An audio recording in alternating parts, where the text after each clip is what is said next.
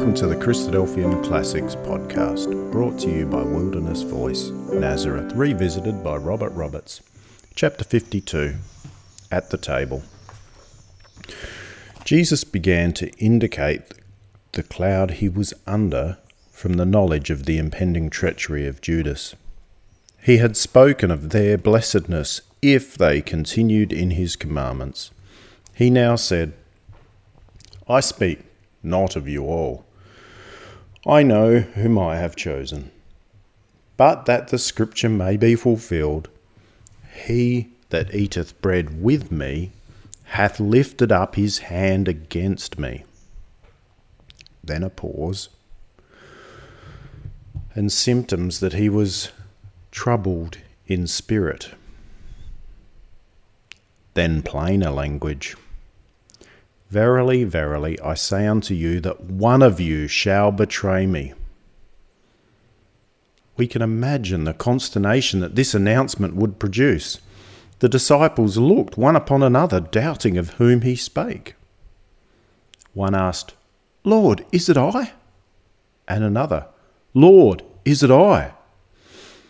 The Lord answered vaguely, He that dippeth his hand with me in the dish, the same shall betray me. Several did this, all more or less, therefore it was no indication. Peter beckoned to John to ask in a particular manner as he sat next to Christ, and was on terms of particular intimacy and affection. John then, lying on Jesus' breast, probably laying his head there for the purpose of this confidence, whispered, Lord, who is it? Jesus answered, It is he to whom I shall give a sop when I have dipped it. Upon which he dipped the sop and handed it to Judas. Judas appears at this point to have asked, like the rest, Lord, is it I? And to have received an affirmative answer, Thou hast said but probably the excited communication passing among the disciples prevented the question and answer from being observed, for when Jesus said to him on his rising to go, What thou doest, do quickly, it is said, John 13:28, that none of them knew what Jesus meant by this, but supposed it referred to some business arrangement connected with the feast. The departure of Judas happened immediately after the mark of identification granted at John's request. That Jesus should wish him to do his fell work quickly is an interesting sidelight.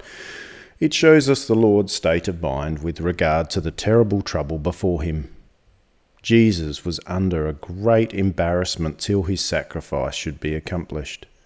He endured and went through it with heroic fortitude.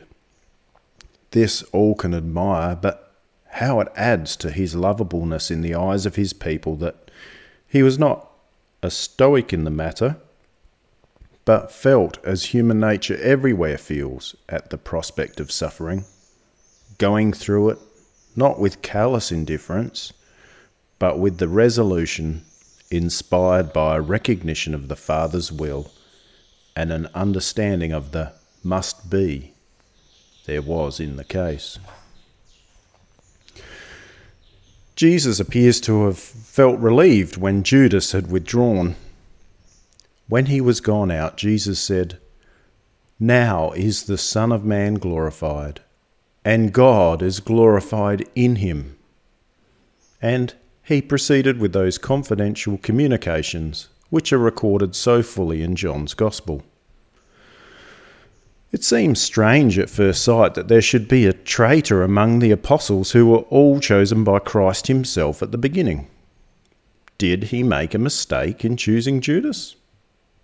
Impossible. Did he not know him? He knew him well. He needed not that any should testify of man, for he knew what was in man. John 2:26. Why then did he choose a man who would play false at the last? There were doubtless reasons of which no indication has been given, but we may note the value to subsequent generations in the occurrence of such a breach in the circle of those closest to Christ, in that it shows us the impossibility of the apostolic narratives being a concoction. For who would make one of the apostles a traitor if the story had been an invention? And arms believers against undue discouragement at any unfaithfulness that may spring up in their ranks. For if a personal attendance of Christ and a witness of his miracles could be false to a trust directly imposed by him, what is not possible in the weak days of mere testimony by report? The disciples do not appear to have taken greatly to heart the intimation that one of them would betray him.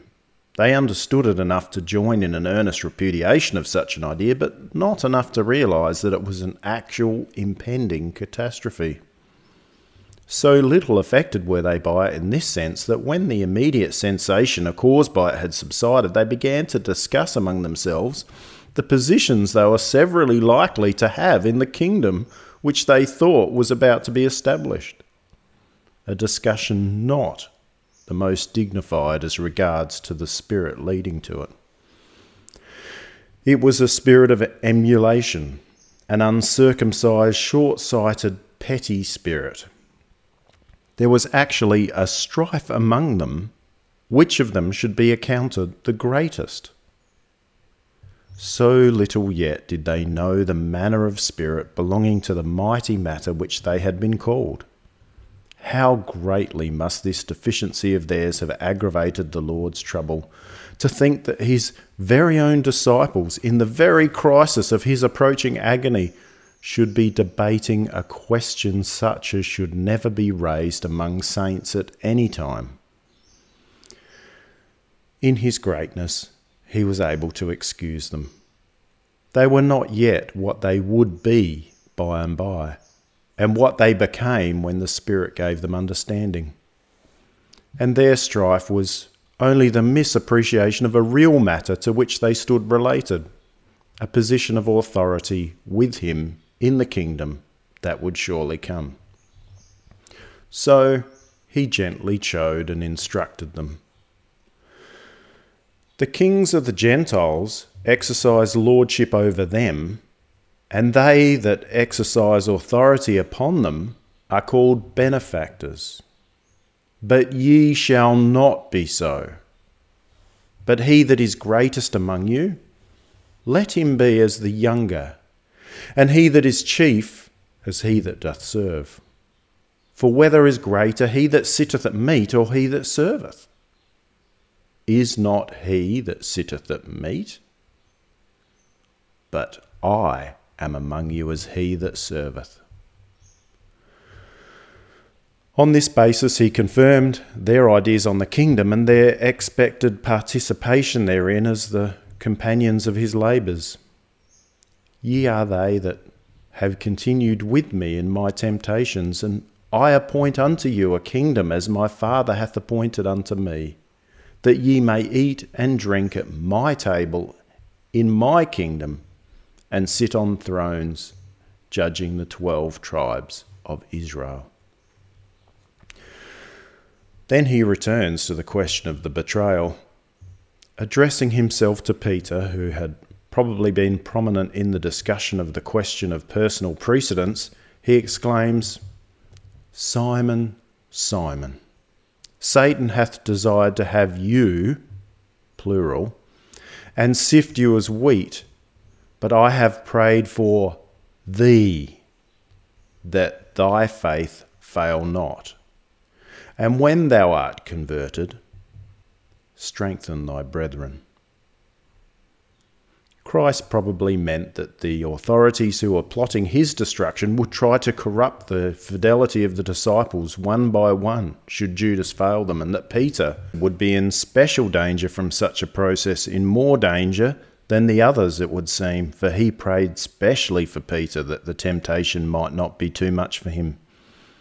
That Peter was weak was shown in his denial of Christ at the last moment. Was Christ's prayer on his behalf of no avail then? Where in every way debarred from coming to such a conclusion, Peter did not prove the traitor which he might have done, And when he stumbled into a momentary denial, he stumbled out as quickly and washed away his guilt in tears. His faith did not fail him as it might have done had the Lord not prayed for him. It may seem strange that Peter, the impulsive, the weak, and, by the Lord's denial, the dishonoured, should have been afterwards chosen as the Spirit's mouthpiece on the day of Pentecost and employed in the specially honourable office of holder and user of the keys of the kingdom of heaven, in opening the doors thereof officially and finally for Jew and Gentile.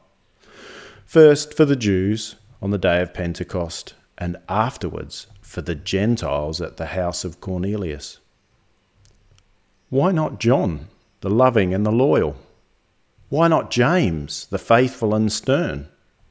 Why Peter, the weak and the disgraced? Because flesh and blood, at its best, is liable to appropriate the glory that belongs to God, like Moses at the waters of Meribah, for which he was excluded from the land of promise. Peter, the humbled, humbled in his own eyes, humbled by himself, was not in so much danger. He would always remember the shame of having publicly denied the Lord. He would always feel, like Paul after him, that he was not worthy to be called an apostle. He was therefore qualified to fill the highest station in the ministration of the Spirit without being lifted up, for which his undoubted affectionate loyalty fitted him on an other side of his character. When Judas had departed, Jesus appears to have drawn closer to the disciples. Little children, yet a little while I am with you. Ye shall seek me, and as I said unto the Jews, Whither I go, ye cannot come. So now I say unto you. Jesus was referring to his approaching departure by ascension after resurrection. The disciples did not understand. Peter, always forward as the spokesman of the rest, asked, Lord, whither goest thou? Jesus did not answer directly. The going, in the case, included shame, rejection, and death, as well as ascension.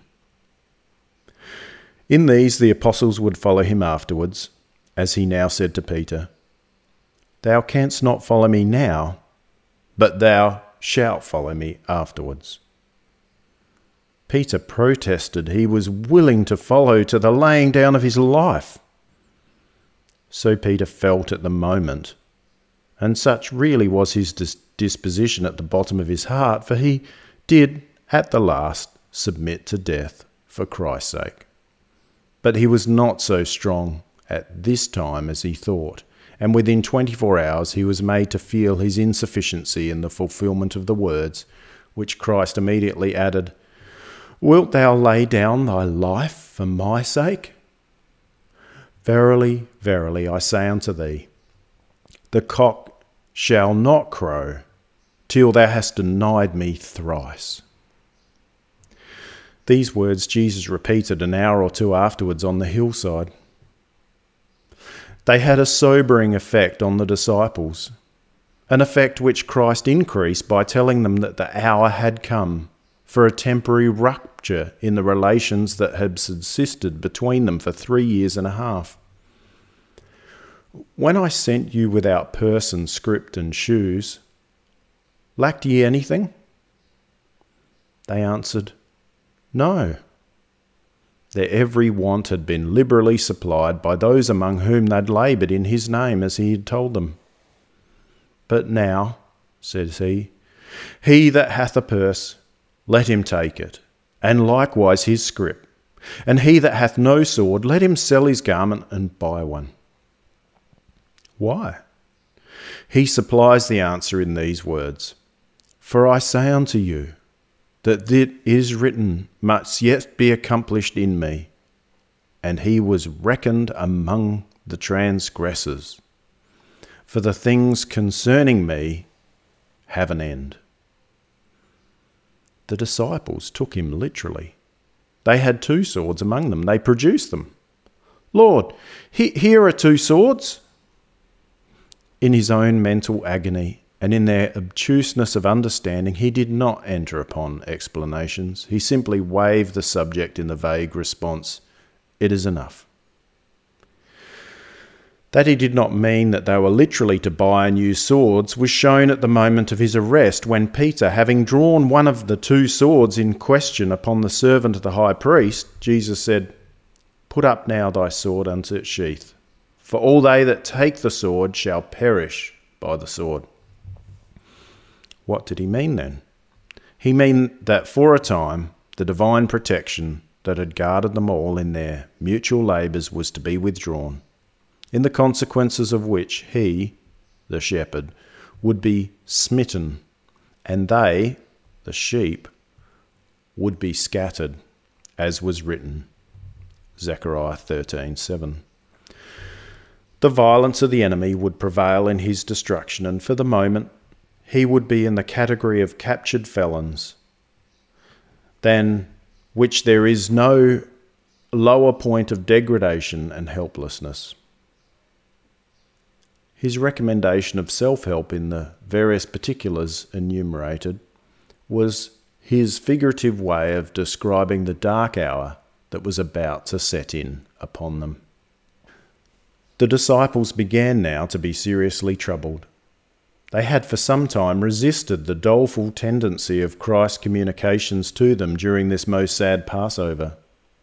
Their conviction that the kingdom was nigh enabled them to bear up against it, but now they began to see that something of a really terrible nature was looming, and their hearts sank within them, sank more than the facts warranted, sank farther than Christ intended, sank as if there was no rallying from the trouble, as if the approaching success of the enemies of Christ meant the complete failure of Christ's Messiahship the complete extinction of all their hopes.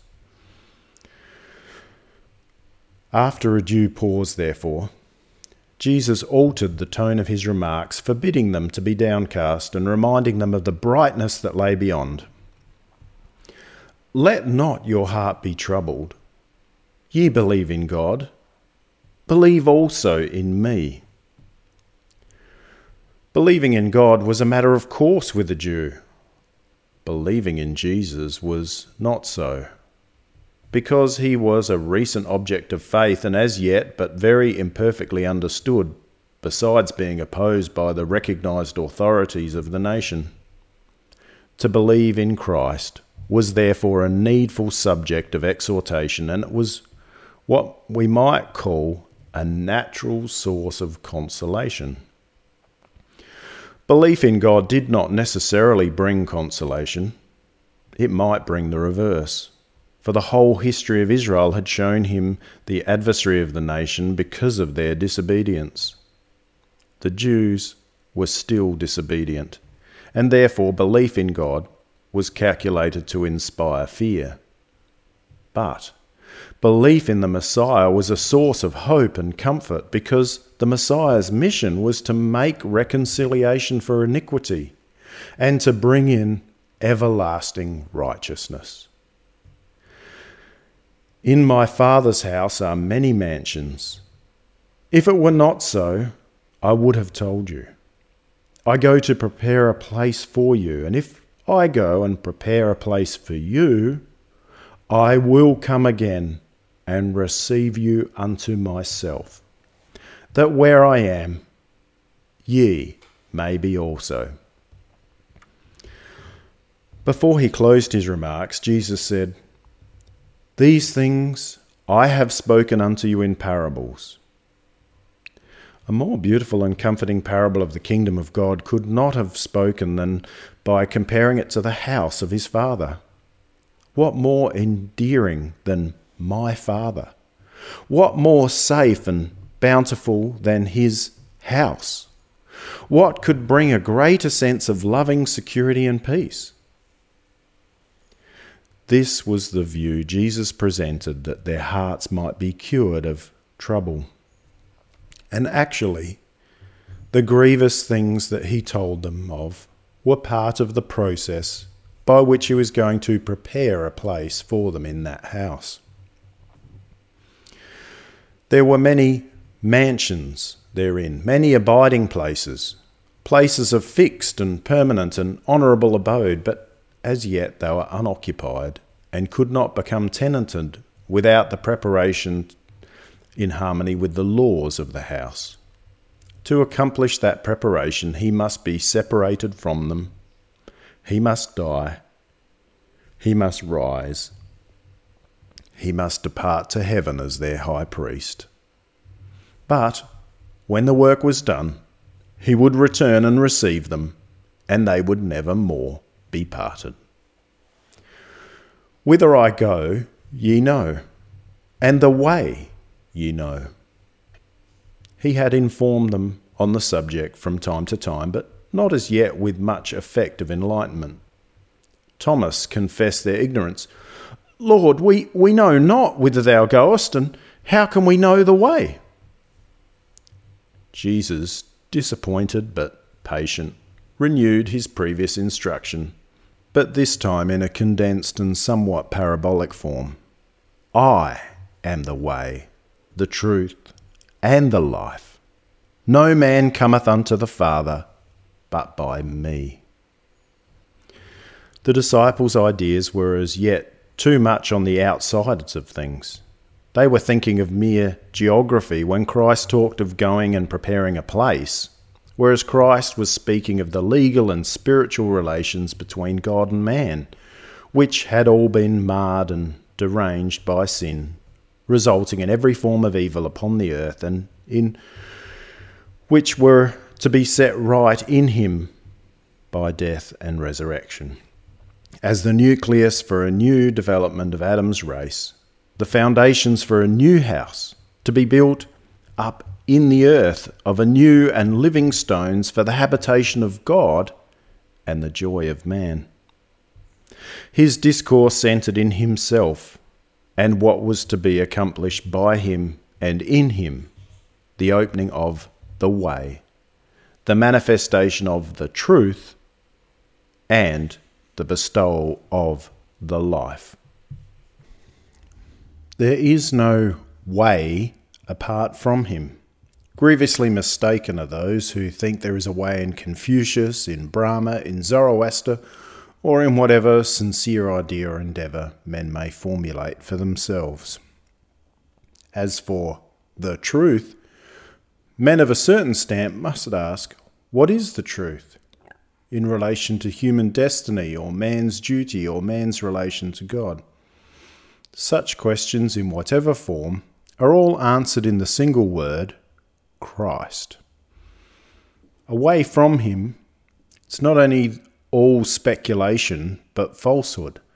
The plausible talk about what is truth to one being not truth to another will be found at last to be mere aberration.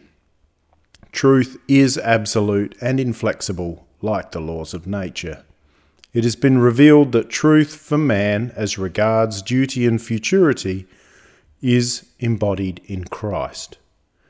Men will seek in vain to draw water from other fountains. Life. There is none without him. Speaking of man and of the ultimate shape of things on the earth, man is mortal. The life he has vanishes at last like the moisture of the plucked flower and leaves him withered and dead. The idea that his life is he is the fiction of an obsolete philosophy. He is an organism whose basis is in the materials of the globe. When the life has evaporated from the organism, the organism quickly decomposes and disappears, and man is gone. Where is there renewal of life for him? Nowhere in all creation but in Christ. He is the way, the truth, and the life. There is no access to the Father but by Him. All attempts and expectations apart from Him are the vain imaginations of men. How came a son of Mary to attain such a vaulting preeminence? How came such superhuman things to be affirmable of a man? Of such a man as the disciples as yet imagined him to be, they never could have been affirmable. Such a man he was not, but the veiled manifestation of the Father himself. This he proceeds to declare If ye had known me, ye would have known my Father also. They had known him in a superficial way, but not in his real relation to the God of their fathers, the God of Abraham, Isaac, and Jacob. They knew that he was Christ in the traditional sense of the Jewish expectation without knowing what this truly involved. Had they known him in his reality, they would have discerned the presence of God in their midst. This he proceeds to say From henceforth ye know him and have seen him, the Father. Still, the disciples did not apprehend him.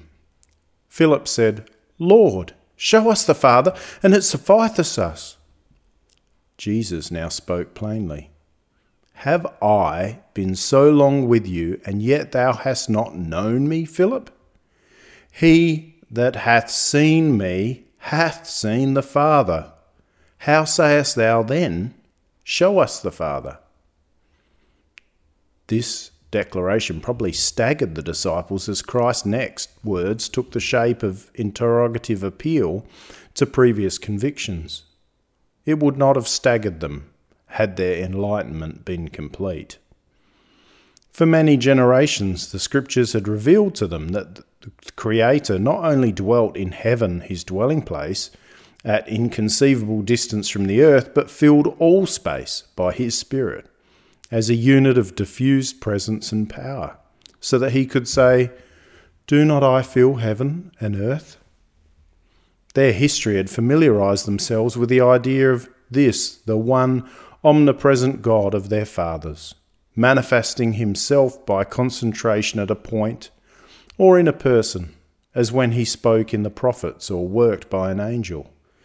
It ought not, therefore, to have been difficult for them to receive the idea of the Father connecting himself with the seed of David and dwelling among men in the person of a Son, but the things of the Spirit are high and subtle and great, and it is a while before the weak human mind rises to them. Jesus knew the weaknesses and willingness of the disciples, and he was patient. Believest thou not that I am in the Father, and the Father in me? The words that I speak unto you, I speak not of myself, but the Father that dwelleth in me, he doeth the works. Believe me that I am in the Father. In the shadows of his hand hath he hid me. Isaiah 49 2. And the Father in me, or else. The disciples still showing some non receptivity. Believe me, for the very work's sake, i.e., if the Father be not in me, how do you account for the works which you have seen me perform? Strengthening the argument with a view to their conviction, he spoke of their own coming participation in the power he had manifested, predicable, however, on their recognition of his relation to the Father. Verily, verily, I say unto you, he that believeth on me, the works that I do shall he do also, and greater works than these shall he do, because I go to my Father. Christ's departure to the Father would give him greater power of imparting gift than he could possess while in the fixed groove of his work in the flesh. If he remained with them, it would not be in his power to do for them what he could do if he went to the Father.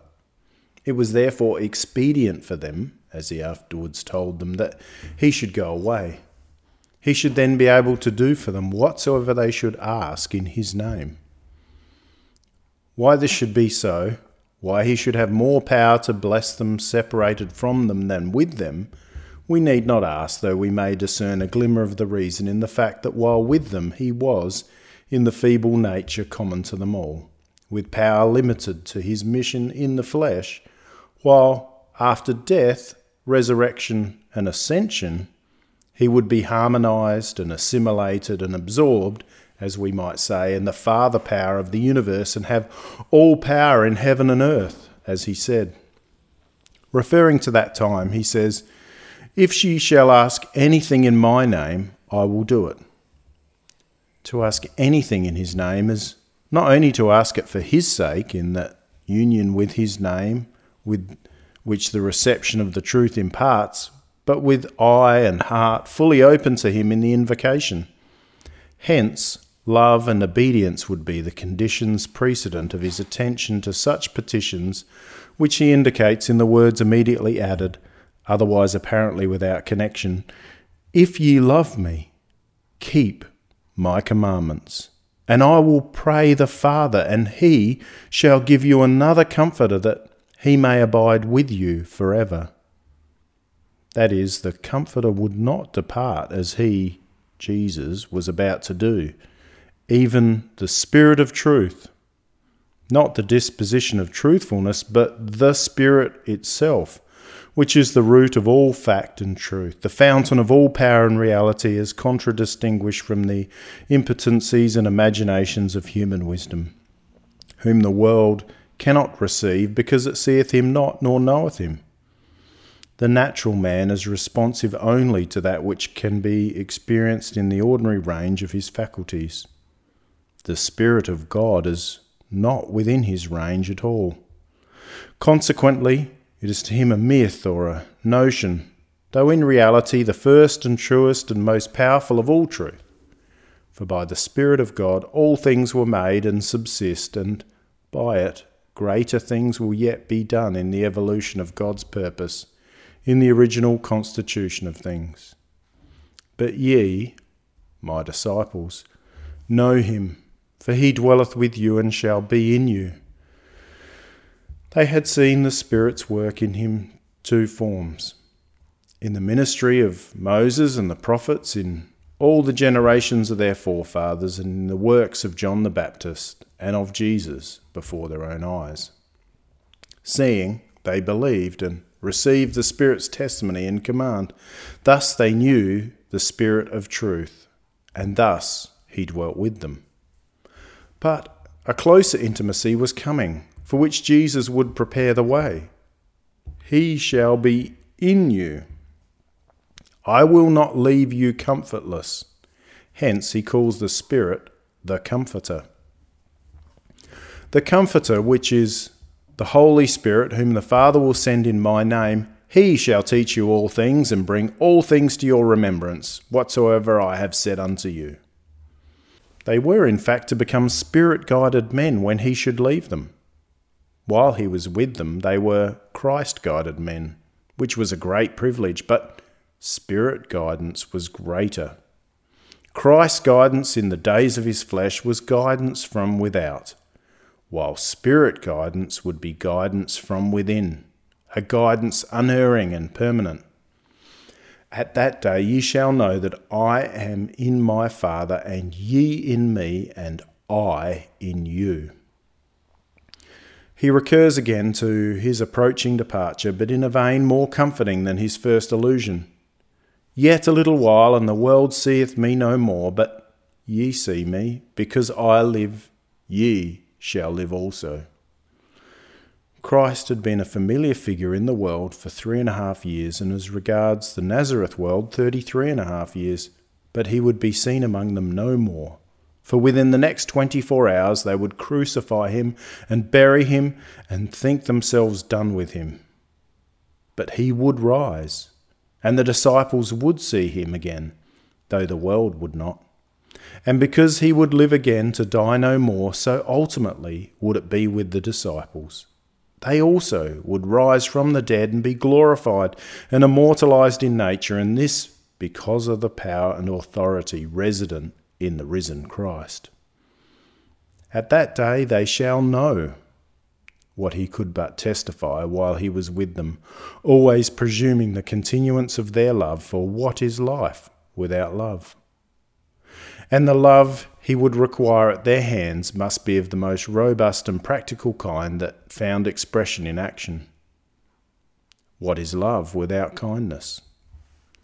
He that hath my commandments and keepeth them, he it is that loveth me. Such love will not go unrequited, though for a time it may seem spent in the air. He that loveth me shall be loved of my Father, and I will love him and will manifest myself to him.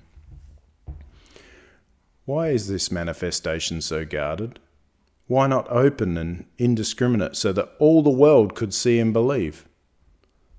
So the skeptic asks. So Judas, not Iscariot, asked. But not in the spirit of skepticism. Lord, how is it that thou wilt manifest thyself unto us and not to the world? Jesus answers in a way requiring search for his meaning. If a man love me, he will keep my words, and my Father will love him, and we will come in unto him and make our abode with him. He that loveth me not keepeth not my sayings, and the word which ye hear is not mine, but the Father's who sent me. These facts, thus stated abstractly, supply the reason why there was to be no manifestation to the world. In brief, they were not fit for it. As Jesus had before said, they have both seen and hated both me and my Father. There can be no divine condescensions in a personal form in the absence of loving obedience. This was entirely absent from the world referred to. They neither received Christ nor kept his word. And how was it possible there could be any further manifestation toward them, seeing the words that they rejected were not those of Christ, the man considered in himself, but of God who had made all things? God is great and will not be mocked. I will be sanctified, honoured, had in reverence, in them that approach unto me said he to Moses when Nadab and Abihu were struck dead for trifling with his appointments. Adam was driven out of Eden for the same reason, and could thereby be any divine confidences extended to a generation so inappreciative and rebellious as that which had rejected God Himself in rejecting His Son? No, Judas, not Iscariot, the only thing remaining was the apostolic preaching of the gospel for a testimony against them, and then judgment and a fiery indignation such as nearly destroyed Israel out of the earth. But as regards believers, the purpose was peace. Peace I leave with you, my peace I give unto you, not as the world giveth, give I unto you. Well might he add, Let not your heart be troubled, neither let it be afraid. Great peace have those who receive the peace that Christ gives. The world cannot give peace. It may bestow its favour, its commendations, its emoluments, but these cannot bring peace. They may afford gratification to the lust of the flesh, the lust of the eye, the pride of life, but they cannot minister to those higher capacities and higher cravings in Elohistic man, which can only be filled and satisfied by God Himself. Man was made for God in the beginning and can never realize the object of his being away from his friendship and service. These, secured in Christ, give peace, a peace that makes a man independent of the world, a peace too profound to be described fitly defined only in the word of Paul. The peace of God that passeth all understanding, filling the heart and mind. It is a peace accessible in Christ only. Being justified by faith, we have peace with God through our Lord Jesus Christ. Romans 5 1. It is a peace that can endure and approve of Christ's own absence for a time in view of the objects involved, as he proceeded to say, Ye have heard how I said unto you, I go away and come again unto you. If ye loved me, that is, truly loved me in the enlightened way that they thought they did, but which they did not till their understandings were afterwards fully opened, ye would rejoice, because I said, I go unto the Father, for my Father is greater than I. He now explained that he'd told them when it's come to pass ye might believe. This may sound strange, but we must remember that the faith of the disciples was not at this time finally established because not yet standing upon the broad foundation of a full understanding. They knew not yet that the work of Christ required his submission to death as a sacrifice for sin. And the occurrence of that event, now impending, was calculated to strain, and did in fact terribly strain, the faith founded merely upon his miracles and the gospel of the kingdom. It would help them to survive the strain when they came to look back and remembered that he had spoken them to them plainly of his separation from them as a necessity. Then remembered they, as we read in one case, that he had spoken these things unto them.